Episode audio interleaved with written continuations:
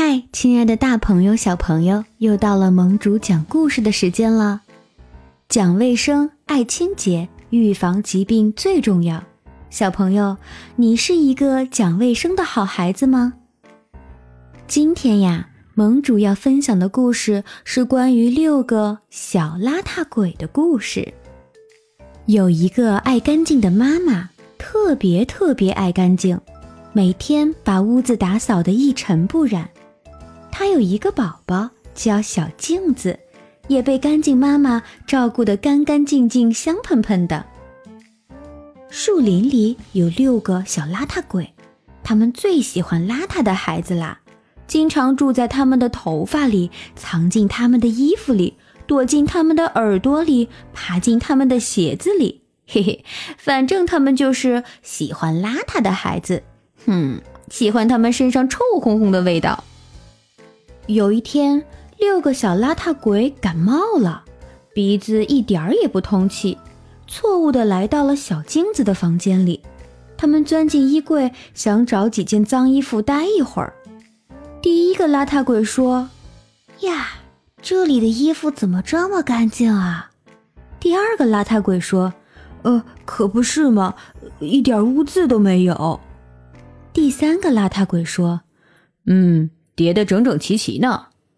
第四个邋遢鬼说：“嗯，也许我们走错了地方。”这个时候，干净妈妈打开衣柜，张大了嘴巴说：“哎呀，这六件衣服怎么这么脏啊？”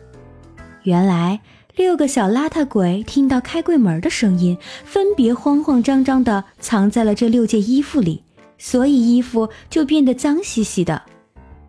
干净妈妈赶紧把六件脏衣服拿了出来，放进洗衣机里。洗衣机转呐转呀，把六个小邋遢鬼转得晕头转向的。第五个邋遢鬼说：“咦，我的鼻子好像通气了。”第六个邋遢鬼说：“哇，我闻到了香香的味道。”一二三四，邋遢鬼齐声说。我们不喜欢这种味道，可是他们怎么也逃不出来，一直到洗衣机停止转动。干净妈妈把六件小衣服挂在阳光下的晾衣绳上，分别用夹子夹住。哎呦哎呦，夹住了我的鼻子！